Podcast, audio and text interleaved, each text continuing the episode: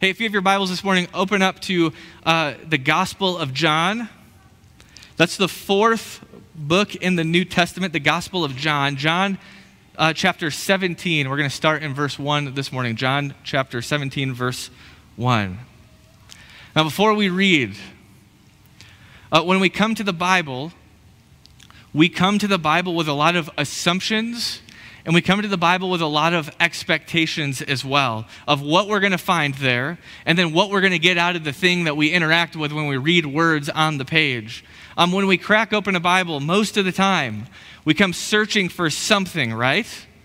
Um, an answer, some kind of knowledge or wisdom, um, a bit of an encouragement or a reminder.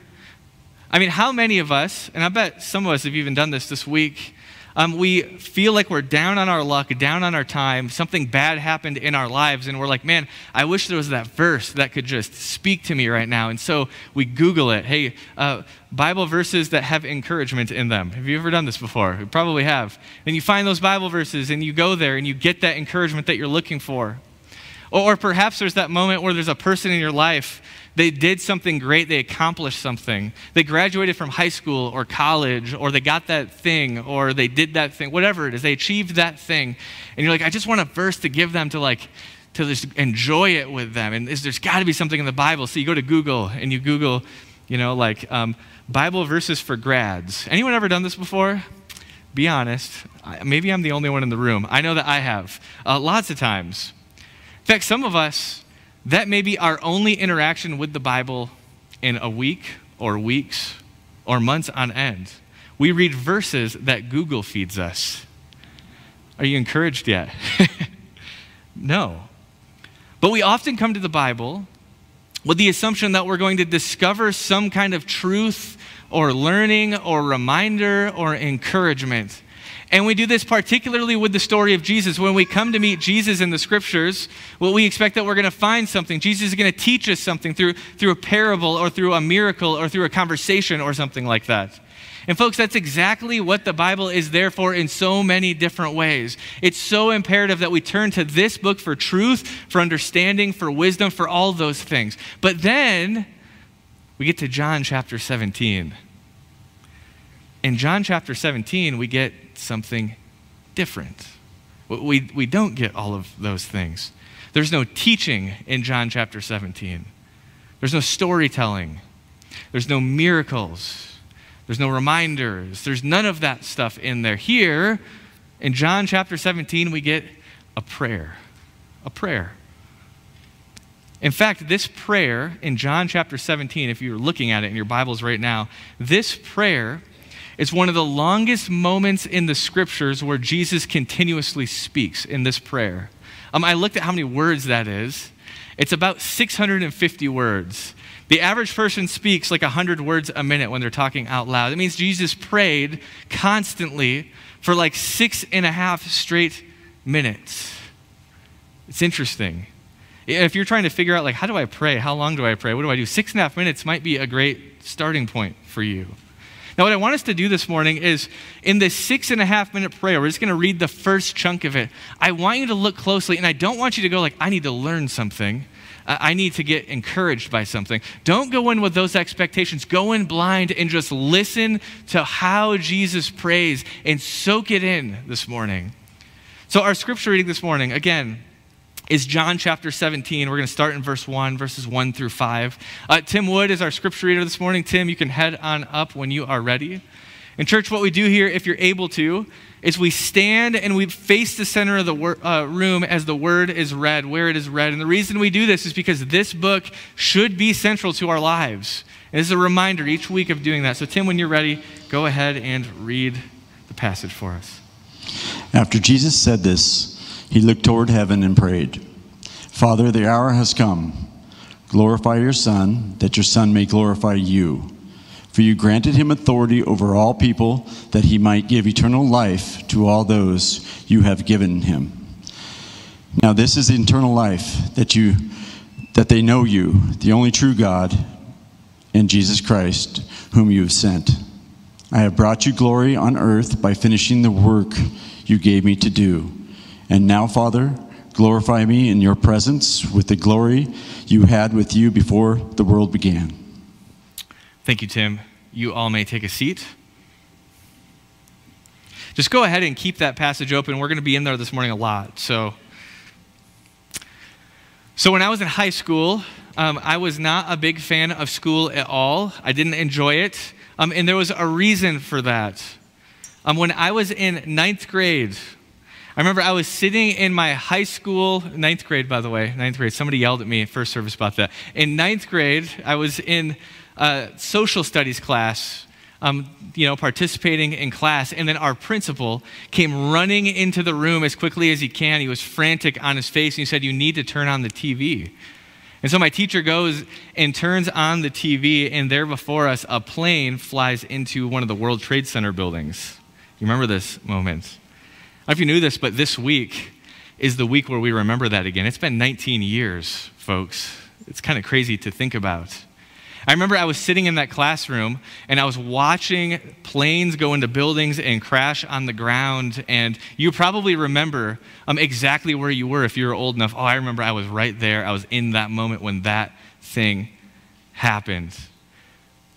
And in a little under, um, so the morning of September 11, it turned into an incredibly important moment, not just for our nation, but it turned into an incredible moment for me, an important moment for me, because as I was watching the screen, as there was images of plane debris and crumbled buildings, like all that searing into my memory, um, that morning, I felt like I experienced a bit of calling in that morning in ninth grade as I watched in social studies class. Because as I watched all the incidents on 9 11 unfold, I knew that I wanted to do something about it. Like, I wanted to join the military. That day, I decided I was going to do that. And I went off later after school and I did that. I joined the military.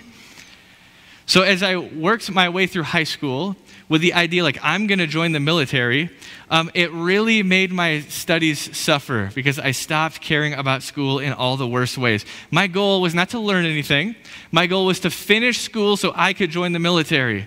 And that's really what I did in all the worst ways, I think. Um, my poor attitude toward school meant that whenever I went to take a test in school, I was really not interested in learning the information and absorbing the information. I was interested in knowing the right answers so that I could pass the test. I was so good at it that I could pass tests and know virtually nothing about the content that I just took the test on. Um, if you went to college, there was that class that you took along the way, and you took that class that you didn't want to take, and you wanted to get to the next class, and so you just did what you could to get through the class. You know what I'm talking about. You, you don't actually learn something, you just pass the class, you get the grade. That's what I did in high school. Now, kids, there's a bunch of kids in the room this morning. That's a terrible way to do school. Like, don't do that. Learn all of it, absorb it all. It will be good for you later. Now, this attitude of getting the grade over actually learning something is an attitude that so often we bring toward our faith. Like, so often we do. You know, many of us in this room, we could articulate the basics of salvation, right? Like, we could lay that out for us. Um, it's something like, all of us have fallen into sin. Like, that's step one, right? We're all sinful beings. There's nothing that we personally can do about it. Sin is there, it's infected us, it is what it is. And then the second thing is, Jesus came to die to pay the debt for our sins, right? So Jesus came in and saw us in our sinful condition, and then Jesus decided to do something. And so he went to a cross for us to pay the debt for our sins so we could be free from that sin. And step three would be if we believe in Jesus and what Jesus has done, then we are forgiven of our sins, and then we get to go to heaven. We get to enjoy heaven for an eternity afterward, right? Like if we were to sum up the salvation story in the most minimal, small way possible, that basically be what the basics are, right? Um, some of us, when we were kids, we memorized scripture passages um, that really sum all of that up, right? Like Romans 3.23 for me comes to mind. For all have sinned and fall short of the glory of God, and all are justified freely by his grace through the redemption that came by Christ Jesus, right? Like, that is the salvation story in a nutshell. And, and folks, it's all true. Like, all of it is true. And it's fundamentally important for us to grapple with that truth in our lives. Like, you are a sinner. It's deep inside of you. You can't just pull it out of you and then you're good now. That's not how it works. You need Jesus. We have to grapple with that truth. But you see, even as we grapple with a truth like that, we can believe that that's true. We can know the story of salvation. We can know all those things. We can know the story of salvation and know virtually nothing else about our faith at the exact same time. I mean, think about it. You can know the truth of salvation, and you can never touch a Bible really, day in and day out. Some of us are like a testament to that, right? Day in and day out, we can never touch a Bible at all. Or turn to prayer. We can just not pray at all, but we know, like, we've got the salvation story down. We believe those things, so we're good. We can know the salvation story and we can never come to worship, right? It cannot affect anything else in our lives that way. And you see, in our scripture reading this morning, where Jesus prays to his Father one last time before he heads off to fulfill that salvation story. Jesus, what he does is he pulls back the curtain and he lets us in, like, hey, this is the point of all this salvation stuff. There's a bigger thing going on here. There's something more that we're after than purely getting saved, per se. Like, God has way more for our faith in our lives than the bare basics of the atonement. Like, there's more going on here. If you have your Bible, open up to John chapter 17 again a second. And I want to start in verse 2 and just take a look at verse 2 and 3 with you here a second. L- let me read it for you. Just listen to this. This is Jesus praying. He says, For you, for you, Father God, for you granted him, Jesus, authority over all people, that he might give eternal life to all those you have given him. Eternal life. You can read eternal life as in like heaven. You can read eternal life as salvation. You can interchange lots of words there like that that he might give eternal life to all those you have given him. Eternal life, salvation, heaven. And now this is eternal life, the passage says. And listen to this this is eternal life that they know you. That they know you. That they know you, the only true God. And that they know you, Jesus Christ, whom you've sent. That they know you. You see, salvation or heaven or eternal life, eh, that's not the end goal here. You see? It's not the primary thing we're going after here. Salvation and heaven and eternal life is the doorway into what God's real intention is for us in our lives. And Jesus says, You want to know the whole point of all this stuff? You want to know the whole point of what I'm about to do by going to a cross? Do you? Do you want to know? Well, it's verse 3 that they know you. That they know you, the only true God, and that they know Jesus, whom you have sent to. You know, the word know is important for us to really understand that they know you, the passage says. You see, there's a difference between knowing about what Jesus did for our salvation right? And actually knowing Jesus. Like those are two separate things knowing versus knowing in some sense. We know the difference actually between those two kinds of knowing. You know, if you're married this morning, you know the difference between knowing something and then like really knowing something, right? Like I do a ton of premarital counseling here at the church. It's one of my favorite parts of my job. And you, every time I get this young couple with like gleams in their eyes as they walk into my office and then they sit down and they're excited to do some premarital counseling with me, or they're pretending to be, most likely. But they're about to get married and they got that shimmer in their eyes and they look at their spouse with such, or their future spouse with such affection and love. And this person that I found is the cream of the crop, right? They are perfect. Like, oh, it's like there's no chinks in the armor. This is a perfect person for me, and I'm the perfect person for them. That's how they always walk in. And I always ask a question, and the question is do you think there'll ever be a moment where you question your love for your spouse. And these almost newlyweds always look at me like, oh my goodness, how dare you say something like that? I would never question love for my, my future spouse. I can't wait to be married to him. It's just going to be beautiful. And then those of us who have been married for a while, I think we know reality, right? Like there's that moment where you, you think you know your spouse when you first get married, and then you get to know more about them, and more about them, and more about them. And you get to see their mess of a life, and you get to see their brokenness, and you get to see their struggles, and you get to see that moment where you tell them, put the toilet seat down after using the toilet, and he just won't do it, right? You know what I'm talking about? And then you're like, ah, do I love him? I don't know. Do I love her? I'm not sure right now. If if I do. See, there's the knowing of our future spouse, the shiny eyed knowing. Oh, yeah, I know them, they're great. And then there's that seasoned marriage, we've walked this path a while kind of knowing, right? Where you really know that person. You know their struggles, you know their strengths, you know the whole thing. And for the record, knowing all the bad stuff and the good stuff is way better than the gleamy, shiny, newlywed knowing, right?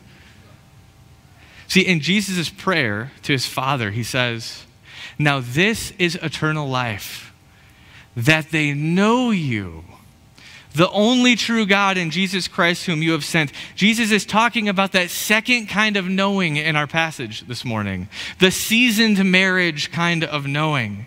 You see, like when a lot of us, we come to faith for the first time, we've got that glimmer in our eye, like we know God now because we know the story of salvation. And so we go and we study our Bibles, and we should study our Bibles. And we go to church every week, and we should go to church every week. And we go and we study the life of Jesus in a Middle Eastern context in the ancient world, and what did the historical Jesus look like. And we should do all of those things.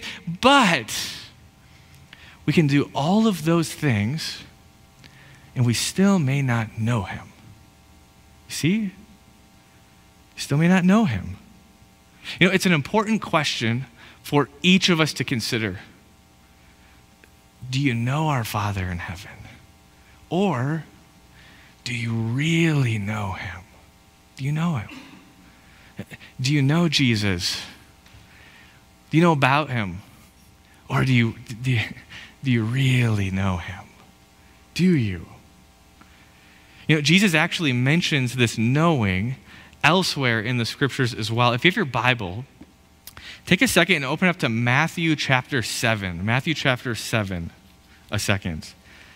Uh, Matthew chapter 7 is uh, the end of the Sermon on the Mount. It's actually one of the longest times where Jesus teaches in the Bible.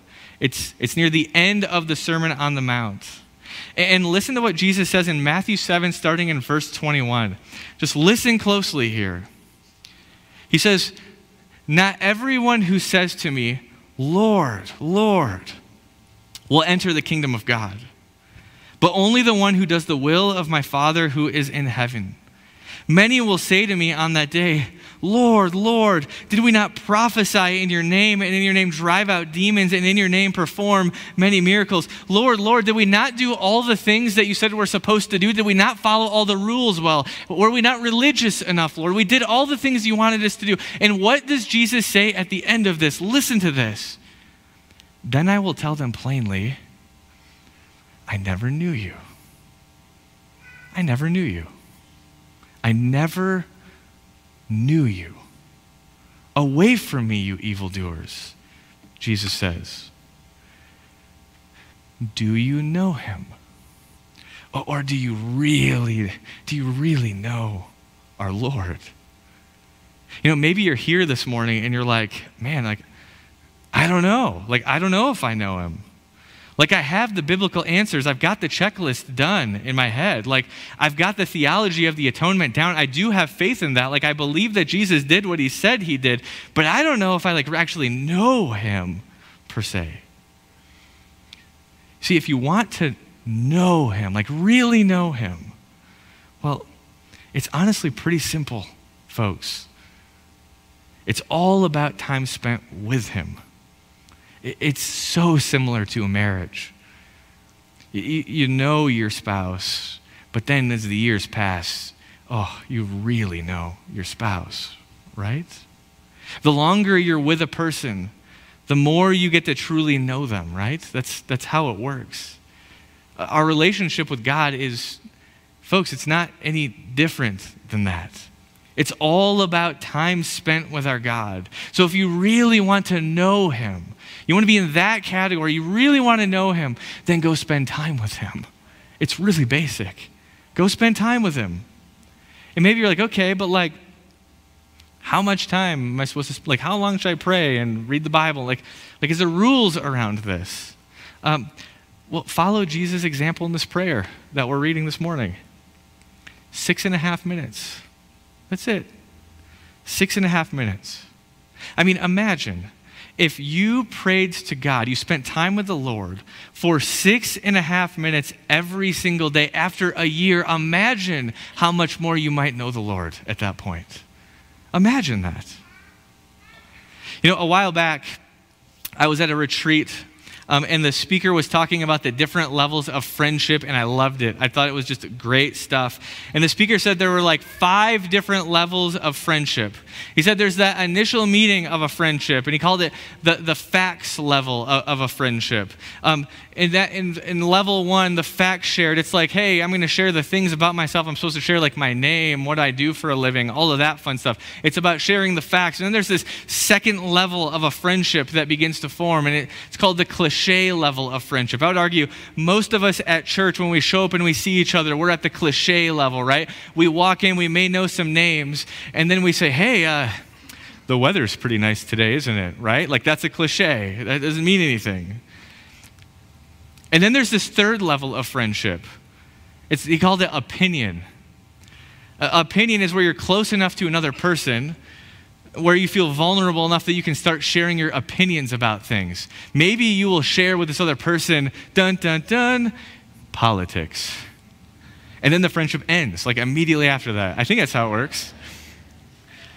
But then, like, if you make it through that one, there's this fourth level. And, and, and, this fourth level and this fifth level, things get way more intense in the fourth and fifth level. The fourth is what he called emotions. Emotions where, where you feel free to share your emotions, where, where grieving is openly shared with another person, where, where when you feel deep joy, you feel comfortable sharing that joy with the other person, right? And then there's the last one, the fifth level. And he called it unedited sharing. Unedited sharing. It's that level of friendship where everything comes out, where you don't have to mince words, you don't have to be strategic about how you say the things that you say. It's that place where you can be fully yourself, fully present to the other person, and they can do the same in response, right? It's what a real, deep, true relationship looks like. And you see, when Jesus prays that we know God, and we know the one whom he sent, Jesus, he was talking about those two last levels of friendship where we can pour our hearts out to the Lord. Like, God, this is where I'm at today. Like, this is me. Best, worst case, feeling all of it. God, here I am. Where we can show up and be ourselves completely before the Lord. That level of relationship, folks, God longs for that out of you. God longs to be in that kind of relationship with you. You see, if you want that kind of relationship with God, it's not rocket science. It starts with six and a half minutes every day. Six and a half minutes every day. Just like Jesus did before he headed off to the cross. Six and a half minutes. Pray to the Lord. Maybe you haven't in a while. Spend time with him in the Word. Just listen for God's voice. Get to know him. Assume he's there. When you have hurt and pains and fears and brokenness, like bring all of that to the table for the Lord. I promise you, it will change things for you. Just share yourself fully with God. Here I am, Lord. Here's me. Now, this is eternal life that they know you, the only true God, and Jesus Christ, whom you've sent. The question for you to consider this morning is well, do you? If you look at your life right now, do you know him? Can you say that? Or maybe it's time to start six and a half minutes every day and get after it. Get to know Him, folks. It will change your life, I promise you. It'll change your life. Let's pray.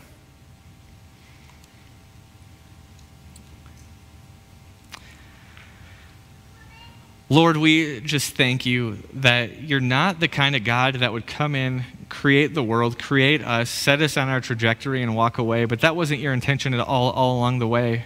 Your intention was not necessarily to be creator God, but to be relationship God, to be a friend of ours, to love us and have us love you back. God, we thank you that that's what you long for out of us. God, so often for so many of us, we, we forget that we move on in our lives, like our lives are just going ahead and we forget about you. God, help us know you. Help us really know you. God, perhaps there's somebody in the room this morning who they're kicking it around their head, like, I don't know. Like, do I know? Do I know him? God, I just pray that you send your spirit powerfully over that person. God, reveal yourself to that person. Make yourself known. God, offer salvation to that person have them accept it. Have a relationship with them. God, we pray for that this morning.